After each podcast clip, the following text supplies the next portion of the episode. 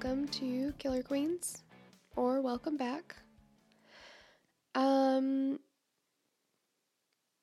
you know, just to put it out there, if you've never been here before, hey, oh, happy fall, y'all. Oh yeah. It's totally fall. Yeah. Um, but if you've never been here before, just so you know, this is a discussion based podcast. We are not a forensic files. We are not a sword and scale. We are not a crime junkie. We, if you want to feel like you are literally sitting around having a conversation with your best friends about a case, and maybe you quote friends, you know, or other obscure shows, maybe in movies, yeah. 90s related. Yeah, then this is going to be your jam. If you if you want something like super duper serious and Like documentary esque. yeah, then it's probably not going to be your jam. So, we just like to let people know what we are and what we're not so that you're not surprised. We don't want to waste your time. So, Or disappointed, yeah. yeah. Yeah. Because So- you are quite the disappointment. Well. Well, okay. I just had to say it. Sorry. Yeah, well, let's just get that out of the way then. and um and also Tori's a bitch. But here we are. Here we are. We can't change these things. So, all right, without further ado, we'll get into it. Cool. So, today we're going to cover the murder of Jaren Lockhart. Special thanks to Olivia Vicelio. And, girl, if I fucked that up, I'm so sorry. Um, but she researched and wrote this episode. So, definitely special thanks to her for doing that. And we'll go ahead and now get into it. Around 5 to 5:30 a.m. on June 6, 2012, Jeremy Foster woke up and became worried when he realized that his live-in girlfriend, Jaren Lockhart, had not made it home from working her shift as a dancer at Temptations Gentlemen's Club in the French Quarter of New Orleans. On weeknights, she usually returned home from work between like 3 and 6 a.m., depending on how her shift went. Jeremy didn't have a cell phone at the time, so he tried to call her from a payphone around the corner, but her phone kept going straight to voicemail. Not hearing from her was not normal, so he reached out to a few friends who reassured him that she was probably fine and would just be home soon. He was still feeling uneasy, but he decided to go back to their room and go back to sleep. When he woke up again around 9 a.m. and discovered that Jaren still had not come home, he knew something was really, really wrong. He started calling family members, including his aunt, who was a New Orleans police officer at the time. As we hear so many times from law enforcement in adult missing persons cases, his aunt told him the same thing nothing can be done until she's been missing for at least 24 hours. So, again, he tried calling Jaren multiple times, but her phone was still going straight to voicemail. He reached out to several of her coworkers as well.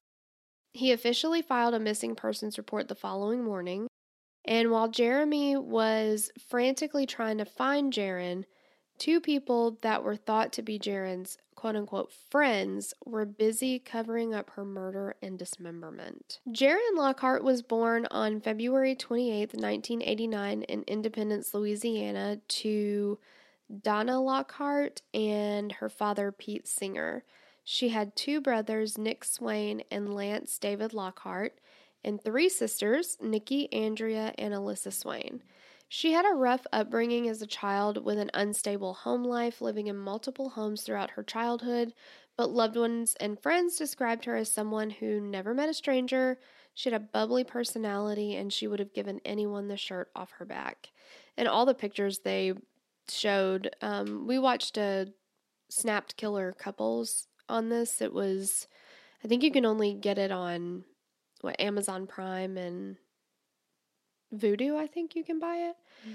Um, season nine, I think. It was season nine, episode seven. Yeah, I think you're right.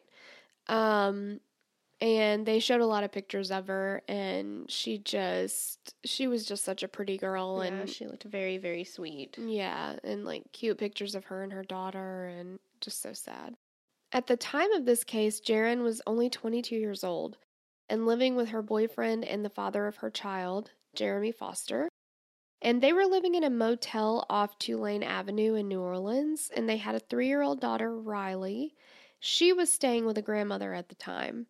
According to Jeremy, they were both struggling with an addiction to heroin, but a close friend and her father had recently been able to talk her into getting treatment at a local facility.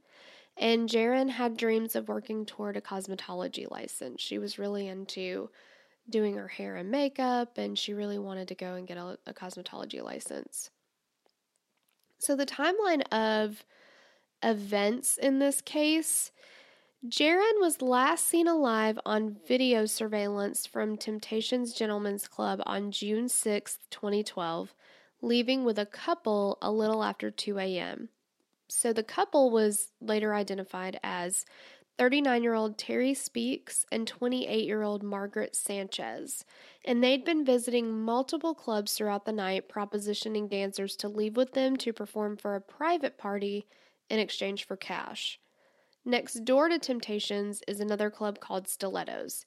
So Lacey Dillman was working there that night and was approached by the couple around 1:30 a.m. She said that they asked if she would leave with them for this private party for 700 bucks. And Margaret Sanchez said something really weird. She said they had to find a girl or else something bad would happen. To which Lacey replied that she couldn't leave her shift. As weird as this all is, these people actually knew this couple or were at least familiar with them because Terry had previously been a doorman at the clubs and Margaret had been a dancer as well. Regardless of this, Lacey still felt super uncomfortable by their request and was understandably creeped out. What, like, it, that's already a dangerous proposition, right? Like leaving the club to go somewhere. Mm-hmm. I mean, you never know what can happen. Like, you leave the safety of, like, the bouncers and everything there. Well, and with relative strangers. Yeah. And then they're just like, yeah, and if you don't come with us, something bad's gonna happen. Like, okay, let me jump in the car real quick. Right. That doesn't sound suspicious or creepy or. Yeah. They're a bunch of fucking weirdos, these two. Nicole Lowe, who was another dancer at Temptations, was the next girl to be propositioned, and she also declined. Then she watched as Terry and Margaret approached Jaren, who was currently performing on stage. When she finished with her performance, Jaren went into the locker room to change her clothes and grab her bag to leave. According to several of Jaren's coworkers, Jaren stated that she was leaving with the couple to do a private party to make some quick cash because the tips that night were bad and she needed the money. Several coworkers witnessed her leaving the club with the couple, including the doorman, whose statement we'll discuss later. According to Jaren's friends and coworkers, Jaren would never leave with random people and put herself in immediate danger because she had a young daughter. She had never been known to leave with anyone before for a private party or sex or anything like that. Jaren had known Terry and Margaret for several years from work and in the social circles. And if she did leave with them, it's it's likely that her thought process was that it's already two in the morning. So performing at this party shouldn't take too long, and then I can go home. I know these people. Yeah, she know. felt safe enough to do it. Yeah, one of them was a doorman, so like he is he is one who's like protects them. You know, it's it feels safer that way instead of just like maybe some guy that comes into the club on a regular basis. Like you don't know what they do on their own time. I mean, I guess you don't know what a doorman does on his own time either, but But you would trust them more. Yeah, because they're supposed to keep you safe anyway. You know, if if shit goes down at this party, I know he's a doorman. He'll he'll have my back, kind of Mhm, thing. mhm. When they left Temptations, the three were witnessed going in and out of the Stilettos club next door, and then security cameras showed the three walking down the streets of the French Quarter. Then footage from traffic cameras and other surveillance showed the three getting into Margaret Sanchez's Sanchez's 2001 green Chevy Lumina and traveling on the interstate towards the couple's home in Kenner, which was located about a mile or so from the New Orleans airport. That's about a 20 minute drive, which would put them at the house around 2:40 or so. Later on that same morning, around 10:40 a.m., Terry brings Margaret to her bartending shift at Temptation Isle Tavern in the French Quarter, which is backed up by her coworker's statement. Then surveillance captured Margaret's car traveling on the interstate later that night at 8:43 p.m. and 9:34 p.m. This time heading toward Mississippi, then heading back toward Kenner from Mississippi at 11:51 p.m. So this timeline would suggest that Jaren was in the couple's home for about 7 hours before they left, enduring things that we can only imagine in our nightmares before they dismembered her and left to dispose of her body. On June 7th, 2012, Detective Steve Saucier, it looks like sauce saucier, but I feel like in New Orleans, we're going to go with the saucier. May, yeah. um, if you, uh, Olivia will get that. I Yeah, guess she will. She lives in Louisiana. Or anyone in Louisiana, maybe. Yeah, we uh, our uh, mom's side of the family is Cajun, so we know we know a little about this stuff. we do know quite a few cuss words in Cajun. Yeah, that's pretty much all we know. Detective Saucier with the Hancock County Sheriff's Office. This is I feel like that's one of those names that like somebody is going to send a message and be like, "You dumb bitch." It's it's so much easier than that. Like I always go like really over the top with But if you didn't know, how would you pronounce like Boudreaux? You know what I mean? Oh yeah, Thibodeau. Right. People Yeah. We They're got "What it. It's fine. And also, maybe he's just fancier than what most people would allow, and he wants to be called Saucier. I want to be called I'm not- Saucier. I'm not going to hold him back from that. I'm feeling saucier tonight. Gross. Right? Ew. Ew. Oh, okay. Sorry. Was that gross? All right. It grossed me out. He, regardless, he was he was living his best life, being saucier, and then he got a call about the discovery of a dismembered torso that had washed up on the shore of Bay St. Louis in Mississippi. That'll really make you not be living your best life. It'll Yeah. put a stop to it at the very That least. will sober you up real quick. Oh yeah. Upon observing the body, the investigators could tell that the killer had attempted to conceal the identity of the victim by cutting tattoos off. On June 9th, 2012, more dismembered body parts washed up miles away on the beaches in Pass Christian and Long Beach, Mississippi. Ugh, including a head, two calves, and a thigh. Good God. They. That's awful. The forearms, hands, and other thigh were never recovered. Subsequent to finding these body parts, the Hancock County Sheriff's Office received a tip, which was Jaren's missing persons report. Because what they had to do, especially the first day that they found it, just having a torso, they didn't know, obviously, who this victim was. So they started looking through missing persons reports. And since Jeremy, her boyfriend, had actually reported her missing, because sometimes people don't get reported, um, they were able to look at her pictures and they saw that She had a belly button ring, no? yeah, she had a really distinct belly button ring. And then she also had some tattoos in areas where The, the skin, had been, cut away. So they were able to match that. Like for these people that killed her, they cut the tattoos out and they're like, they'll never, you know, they'll never be able to identify her now. I feel like that would be where you would insert a sinister laugh. Laugh like you've never laughed before. Yeah. And then it's like, well, actually, what you did was you cut exactly the same shape, you know, Yeah. around it. And it's this, it's the area. You basically made a skin shaped tattoo. Yeah, exactly. You just, it's the same. Like, you may as well have left the tattoo on there, Yeah, you dumb bitch. It's like puzzle pieces. yeah, exactly. Surveillance from cameras at Temptations was aired on the news on June twelfth, 2012, which was about six days after she disappeared. Jaren's loved ones' worst fears were confirmed when an expert DNA analyst was able to perform a DNA comparison to the body parts from a buccal swab collected from Jaren's three year old daughter. They were also able to recover a pair of Jaren's bikini bottoms, a black bustier, and a black strapless bra from the beach. And they were able to compare the spots on the skin that were removed with Facebook pictures of Jaren's tattoos and her piercings. So they were able to get that positive ID with all those things combined. Certified pathologist Dr. Paul McGarry conducted the autopsy on the parts of Jaren's body that had been recovered. Dr. Dana Troxclair, an expert forensic pathologist, was asked to review Dr. McGarry's autopsy report to give her expert opinion on the state of the body. A toxicology exam was performed that confirmed drugs were in her system. However, the drugs were not a contributing factor to her death. Dr. Troxclair determined that the cause of death was a stab wound to the chest with a single edged blade knife that was estimated to be about four and a half inches long. Good God. The knife penetrated through Jaren's sternum, heart, and esophagus tissue. She observed severe bruising all over the body parts, which she stated had to have been inflicted on her prior to death. The placement of the bruising was consistent with her being held down and her fighting for her life, there was evidence of strangulation in the neck area, and blunt force trauma was observed on the back of her head behind her ear. Dr. Troxclair said that the dismemberment occurred after Jaren was already deceased, and that two kinds of instruments were used, one being a knife and the other being some sort of a saw that was used to cut through bone. The murder weapon and the instruments used for the decapitation and dismemberment were never found.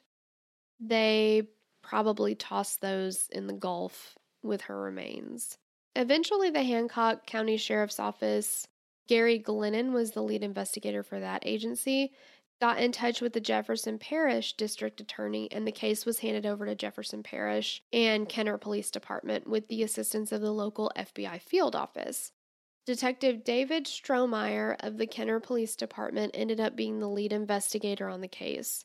Cadaver dogs were taken to the home and hit on a burn pile in the backyard of the couple's home, which had remnants of what looked like straps of the boots Jaren had been seen wearing that night, a zip tie, and a cell phone battery.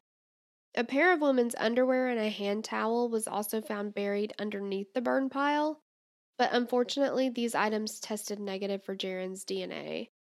The FBI processed Margaret's car, and unfortunately, they weren't able to find any DNA evidence to indicate that Jaren had ever been in the vehicle. They did detect what looked like blood with luminol, but the crime lab couldn't confirm it was actually blood, much less Jaren's blood.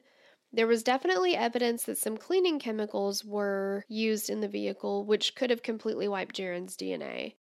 Although the murder and dismemberment occurred in the home, there was no physical evidence in the home at all because everything had been thoroughly cleaned. And they actually said that because, you know, one of those things is like every time something happens like this and then the police get there, they're like, we saw. We saw cleaning products, or they bought cleaning products, and it seemed like the house had just been cleaned. And I mean, we have a lot of cleaning products. Like, I've got a lot of shit under the sink. I've got bleach, I've got all kinds of stuff like to clean with. That wouldn't be unusual, but they were saying that the smell of bleach was so strong that you could smell it coming down the road. It was it was like they soaked their entire house in bleach. It was very very strong.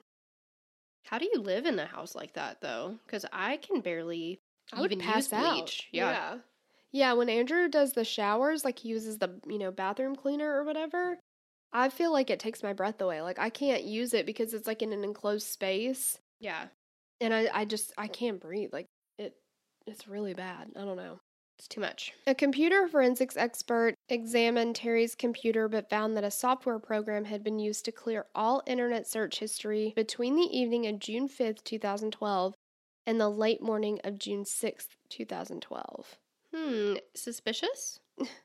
Very. Right? Like It's like l- Why? literally only the, you know, possibly seven hours that she would have been in the home. What the fuck, dude? Cell phone photos that were taken on May 3rd, 2012, in the area where Jaren's remains were found had been deleted as well, which would suggest that they were trying to maybe delete evidence that they were familiar with that area. Jaren's cell phone records were also examined and showed that she had no cell phone activity after June 6, 2012 at 1:53 a.m. Her phone was off when she left the club. Her cell phone other than her battery was never recovered. So they were super careful and meticulous about how they went about cleaning up the crime, which would seem like it was premeditated. They had all that at least planned out. Several witnesses from that night gave their sta- statements to the police. Michael Welch was the doorman of Temptations Club, and he had witnessed Jaren leaving the club with Terry Speaks and Margaret Sanchez. He said that the manager of the club spoke with him the following day, mentioning Jeremy Foster's concerns about Jaren's whereabouts. Welch had known Terry because Terry rented a house from him previously, and they had been coworkers before. He called Terry that day, June the 6th, to ask if he knew where Jaren was at about 2 in the afternoon. This was really weird, too. Welch said Terry became enraged on the phone and started yelling at him that sh- that he didn't know where she was and he hadn't done nothing to her.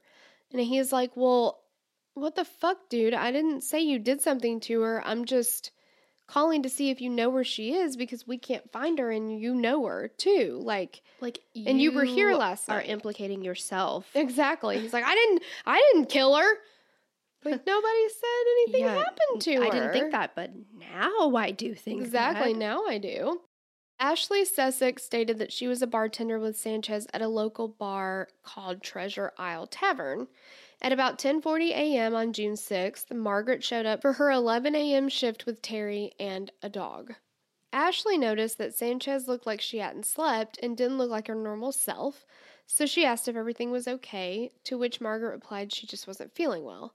She also observed that Terry was wearing flip flops and his feet were like caked in dirt. They were beyond disgusting. Ugh. Yeah, Like, did they Fred Flintstone their way there? Is that obviously. what happened? He's like, look, the car broke down, so I had to, Had to pedal our asses yeah, over here. cut out the floorboard and give it a go. Um, he stayed there in the bar on his laptop for a while, but Ashley ended up asking him to leave because dogs are not allowed in the bar. yeah, I thought that the presence of the dog was a little suspicious. a Like, little weird. yeah. yeah. why? He's like, um, we're here. Can I get a pup cup for the dog?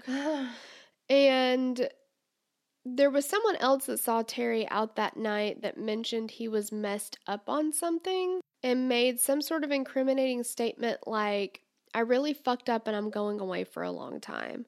But the person thought he was just high on something and didn't really think anything of it. Mm. I don't know. The couple had a friend named Leanne Anderson that said that they had stayed with her on the night before they were arrested because they said they were going to be kicked out of their home. And that would have been probably June 11th. Leanne went with Margaret to the house to pick up some things, and she noticed that her car was normally really messy, but on that day it was very clean and smelled like cleaning supplies. She also noticed that the house was normally very messy, but this time the house was clean. And like we said, it smelled super, super strong of cleaning products, overwhelmingly like bleach. Several neighbors commented on the case.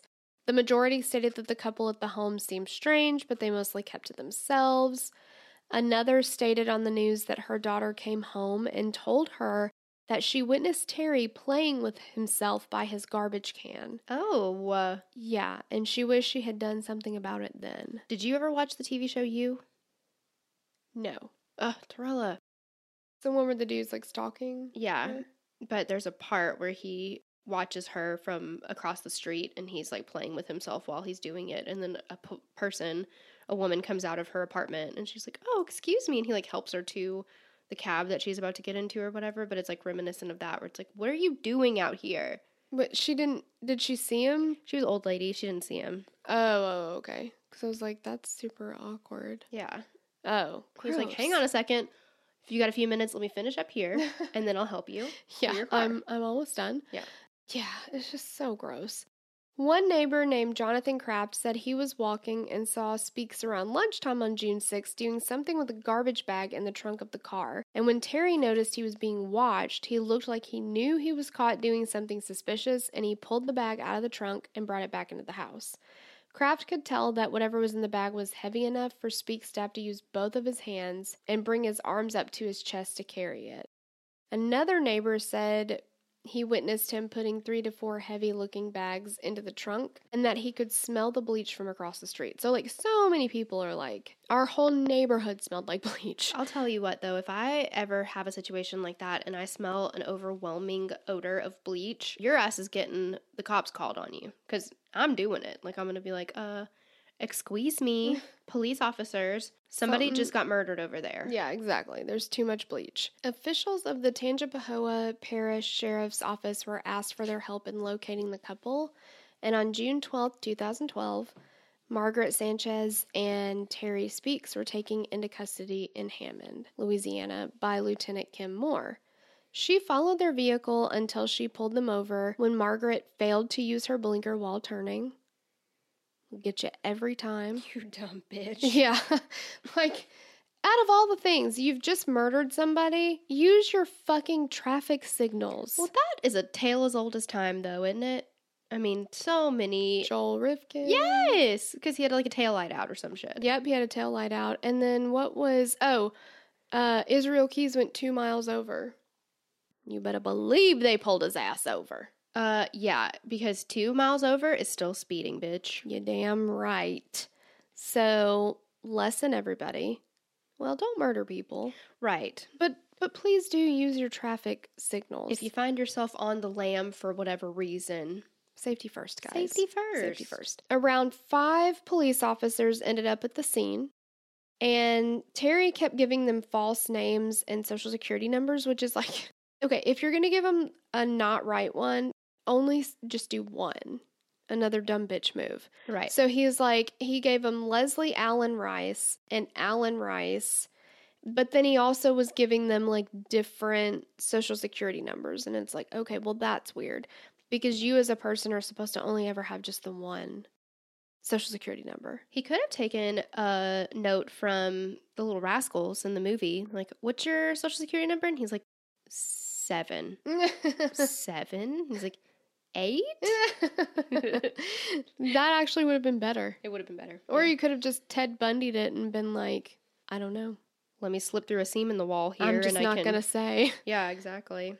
So then he tried to make a run for it. And he claimed that he had a gun and he was going to shoot, which they think was probably a failed attempt to do suicide by cop because he didn't he didn't actually have a gun on him. So he takes off running and he's like making a break for it and then he fucking trips and falls. Has he ever seen any horror movies? Exactly.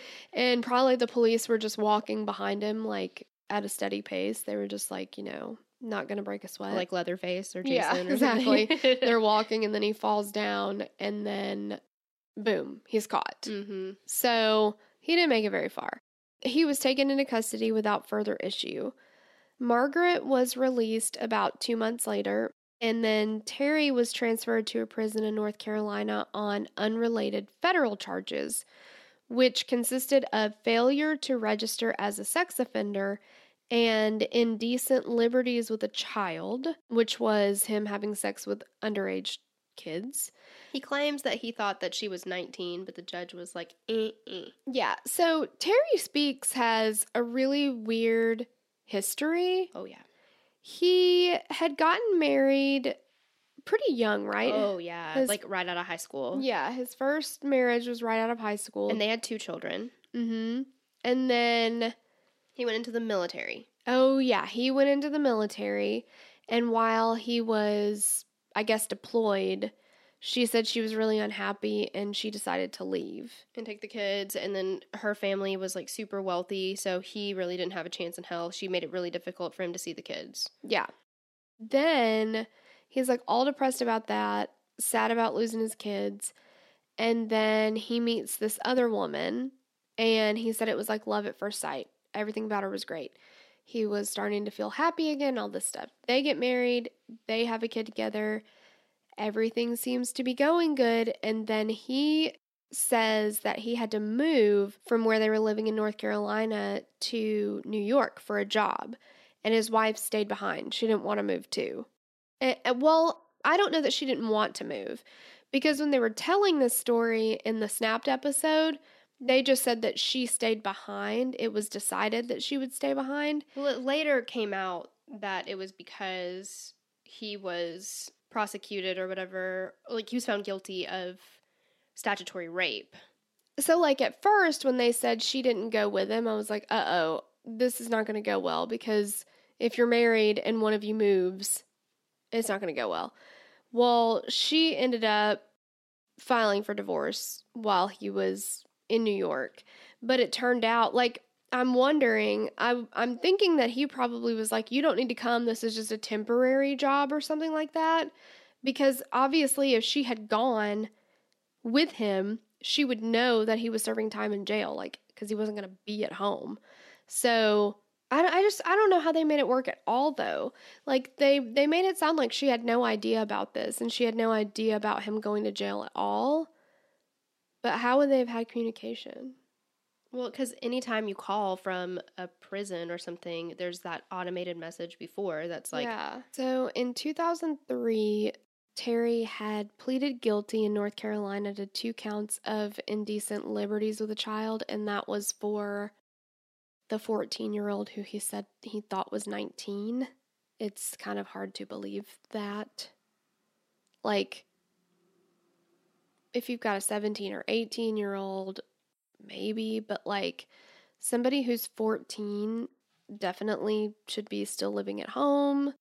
Like, how are they getting around? They don't have a driver's license. Like, I don't know. I don't see how you could I know there are some girls that look older, there's some guys that look older, you know, and younger, you know, vice versa, but the lifestyle of a 14 year old is completely like worlds different than the lifestyle of a 19 year old. I just don't understand how you get the two mixed up, but whatever. So, for that, he was sentenced to three years probation. He later ended up breaking the rules of that probation and he was sentenced to 1,210 days in prison in 2006. In May of 2011, he moved from North Carolina to New York, but he still did not register as a sex offender. So he never ended up registering, and he was supposed to because he crossed state lines and he still did not register as a sex offender. Now he's got a federal charge because he's crossed state lines. So prosecutors picked up the case federally and had a grand jury indict him in February 2012 with that failure to register as a sex offender.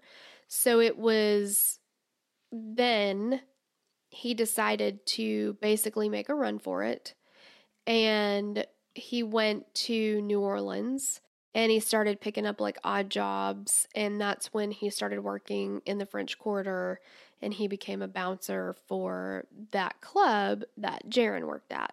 So and he was living under different aliases the allen rice leslie allen rice. So he was basically just on the run so that he could avoid these federal charges while terry was serving time now for for the murder charges, there were incriminating emails and phone calls between him and Margaret.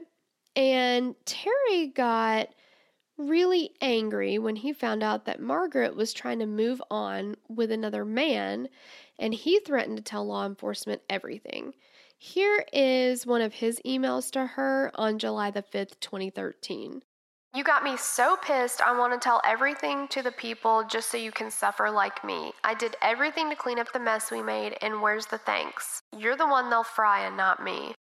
Remember when you went to work and I had to spring clean? Well, I saved some things in case I needed them. In case you went off course. Well, you're off course. I'm not stupid by any means, Margaret, and I think you know that. Or you know you would be in prison. Remember the boots? Remember the panty? Oh god, this is so gross. Remember the panties with both your juices in them? Oh no! I cannot believe I just said that. Do you remember what you were wearing? Shall I go on? You can stop this by just being who you said you are, my wife. Next time I go into more detail. Then on December 7th, 2013, Terry told Margaret in an email Be honest with your dad and mom and Johnny. Let them know what our relationship was and is about. You're going to let other people tell you what you need to do, then I'll tell you what I plan to do. I plan on setting the record straight, and then let's see how life turns out. You have till Monday to convince me you're not going to make the mistake of marrying someone else. On May 4th, 2014. So, the thing about their marriage, too, they had gotten married. They they met and had this like whirlwind romance. Oh god. In the snapped episode so they have M. William Phelps. I hate him. Yes, I'm he's sorry. The wor- he is worse than Jane. Oh yeah. I think. Oh yeah. He's cornier than she is. She's louder than he is, but he is So corny. he's fucking so and his corny. delivery on stuff. It's just so. he the top. leans forward the way he says stuff and he's like you know he he's he talks in headlines too you know he's like this would be a great line um but he was talking about when they met and so margaret was a street performer then. I mean i guess she worked as a bartender as well but she did like those fire baton baton? She did those like fire baton like twirling acts or whatever on the street and so i guess terry was like just walking down the street and it was like close up on his eyes close up on her eyes close up on his eyes. They like m. William phelps was like you know they stood there and stared at each other and it was like they were the only two people in the world oh I'm my like, gosh. how do you know this sir He doesn't. you don't know this they No. they never got together and sat down and did an interview about their love story No. they didn't have a wedding website. But M. William Phelps thinks in like juicy articles. That's how he is. Interesting that you use the word juicy. I can't help it. You're the one who said it first. Ah, Guys, I I'm You should be ashamed. I really am. That is something that I would never ever say. Like I'm kind of crass and I'm kind of gross, but like there's a lot of words that like I really just can't say and I can't believe I just said that in the context that I said it. But I was reading an email. we all know that you've sang a certain lyric that goes a little something like this Call me so I can make it juicy for you. Don't act like you've never used that word. I may or may not have dropped a load of that lyric before. um so yeah, so it was just it was kind of I don't know, you know how he is, this M. William Phelps guy. But um I hate his face. I'm sorry. I have to say it. His hair too. His hair is the, The highlights. I want to punch the highlights out of his hair. Yes, I feel like if you guys don't know who he is, what's the name of that show that he hosts? Dark Uh-oh. Dark Minds. I think so. It's so bad. They did a thing on Israel Keyes, and it was like I had, you know, I had read the book before we did the Israel Keyes episode, and I also watched some other like documentaries on it. And Tori was like, "Oh, I found this other one," and I was like, "Okay." And I started watching it, and I was like, "I cannot even do this." Like, I sat through it. I don't know how you did it. Like, that was real dedication because I could not deal with it. It was horrible. Yes. Um, but I feel like if you guys don't know who he is, he's like he's on Snapped a lot. They they use him. He's an author. Yeah, he's an author. Ugh, I can't imagine reading anything that he wrote. And um, but if you saw him, like you would totally know who he is. Yes. But he's so corny. He's, so corny. Yes. Um, but they definitely kind of had like a whirlwind romance. They got married pretty quick, but they got married by Like a door guy. yeah, one of the doormen at one of the clubs. Yeah. It, which L- the state of Louisiana did not recognize. Yeah, they never marriage. recognize it. So if you see like articles about the case or anything, some will say Like that they were married, girlfriend. yeah, and some will refer to them as boyfriend and girlfriend. And her name has always been Martina. Sanchez. I mean Sanchez. and his has always been Speaks. So it- like she's never referred to as Margaret Speaks in anything. Mm-mm. So it's just a whole thing. But they basically like super fell in love. I think a lot of it was they did a lot of drugs together. Yeah, one of the the men in the Killer Couples episode said that they had like three things in common, and it was drugs, sex, and alcohol. Yeah, I was like, yeah, I remember that kind of struck me too because I was like, when I think about, he was like the their common interest were these three things, and I'm like, okay, when I think about my interests, like I'm like, um, you know, podcasts, true crime, uh, marketing. I really like reading about marketing, but like. Sex is not something that I consider an interest. I don't know. Like, and I feel like an interest is like golf or like a hobby. yeah. And it's like it's just funny that he said that. It's like my favorite things are to do are sex, drugs, and alcohol. Like it's just uh, funny to think about it that way. So I guess they just like were like rabbits. They were just like bang central, Hump time all the time. hump city over there. so they were just like whirlwind, drugging it up, humping it up all day and all night. Okay. And Just nookie. oh, Yeah. Oh, just going to Nookie Town. Nookie Town. And um they they said that she kind of brought Terry out of his like deep depression and every day with Margaret was like this like super fun like they were always doing something crazy kind of thing. But Yeah. also like I thought about that and it's like after after even a month with somebody or like 2 months like you can't live every day like like wow we're doing something new and exciting every single day i feel like because like don't you run out of money? It, it's it would almost be like being on vacation in a new city the way they were talking about it it's like they're going out and doing all these crazy things every day.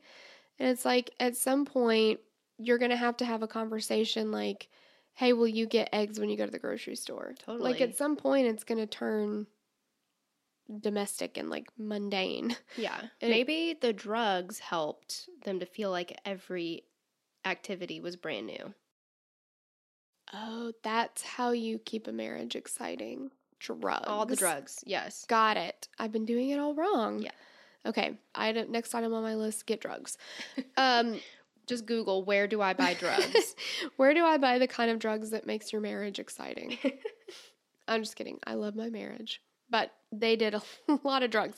But the way they talked about it was just like every day was like a first date, and I'm like, it's sweet to say those words, but how long does that actually last? Well, yeah, because the way they talk about it was just that like nothing nothing real ever had to come up with them. And it's like eventually it's going to. Like you're going to be like, "Hey, do you want to go do this?" and then one of you is going to be like, "Well, I can't. I have to work." Like, you can't keep it light always. yeah, shit's going to shit's going to happen. So they got married. It was not recognized by the state of Louisiana, but apparently like because of how depressed Terry was, like you know, he meets Margaret and she's like this kind of tantalizing person, like all these things. She had a really bad relationship with her mom, which will I guess kind of see the uh, effects of that in a little while, but um her mom had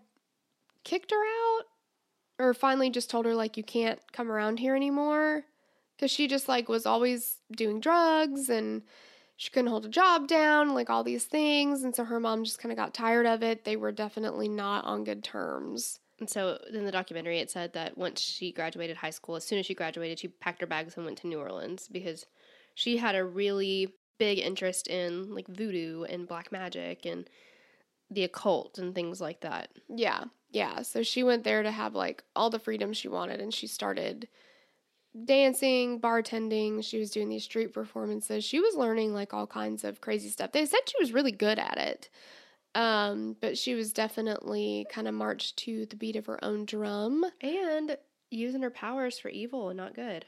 Yeah, bitch move. On May 4th, 2014, Kenner police re arrested Margaret. She was picked up by U.S. Marshals and Kenner police from her father's residence in Metairie, Louisiana.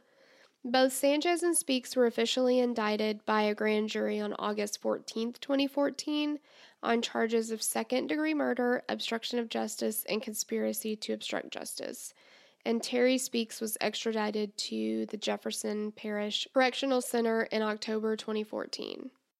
So, next time we will get into the trial and um, we'll go through basically, the, Terry's going to testify. I'll just go ahead and tell you that. But um, we'll get into his stories, which are ever changing, and we'll get into kind of his differing stories and all those kind of things. So that will be next week. And until then, we will catch you on the flip side. Bye. Bye.